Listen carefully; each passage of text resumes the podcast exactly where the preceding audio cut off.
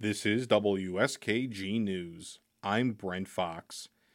The 2023 New York State legislative session has ended, mostly with finger pointing between Governor Kathy Hochul and lawmakers over the failure of a housing compact and passage of one criminal justice change to seal some criminal records to give some people convicted of crimes a second chance to restart their lives.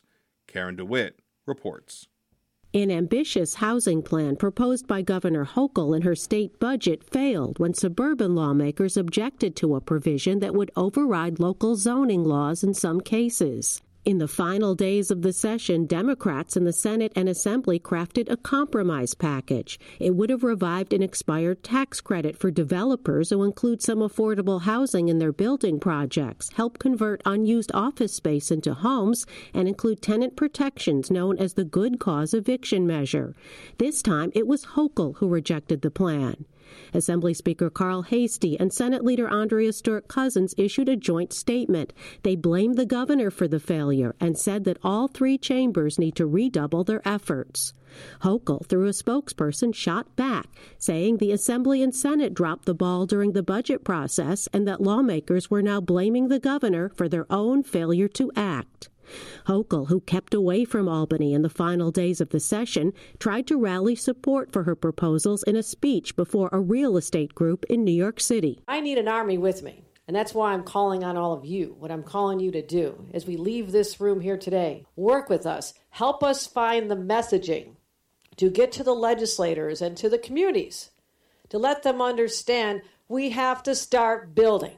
Because otherwise, our young people are going to keep leaving. The governor and lawmakers did agree on one significant criminal justice policy change. Records for some criminal offenses will be sealed after a person convicted of a crime has served their time. Senate sponsor Zellnor Myrie, speaking during debate on the Senate floor, says the measure, known as Clean Slate, will open up economic opportunities that will benefit everyone. Clean Slate is a jobs bill, it's an education bill, it is a housing bill. It is the right thing to do, and I am so proud to vote in the affirmative. Someone convicted of a misdemeanor would have to wait for three years before applying to get their record sealed. For felony convictions, they'd have to wait eight years. And not all crimes are eligible. Not included are Class A felonies that are punished by a sentence of life in prison.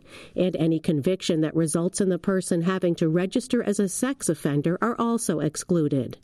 Opponents include minority party Republicans who voted against the measure, saying it has good intentions but goes too far. Senator Anthony Palumbo, the ranking member on the Senate Judiciary Committee, says crime victims that he's spoken to are angry. Their questions to me is what are you guys thinking up there? Why is it all about the criminals? What about us? Clean Slate was the only criminal justice measure to pass. Measures including elder parole, which would give older prisoners an opportunity to ask the parole board for early release, did not win approval. The Senate and Assembly also created a new nine member commission that will consider reparations from the negative effects of slavery.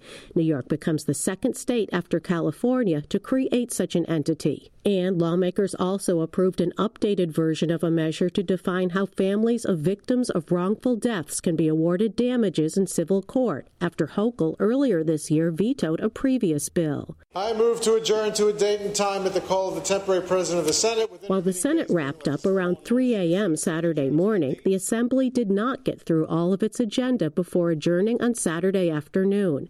Unfinished business includes a tentative gaming compact with the Seneca Indian Nation. A spokesman for the Assembly says members have been told to prepare to return to the Capitol later this month. In Albany, I'm Karen DeWitt.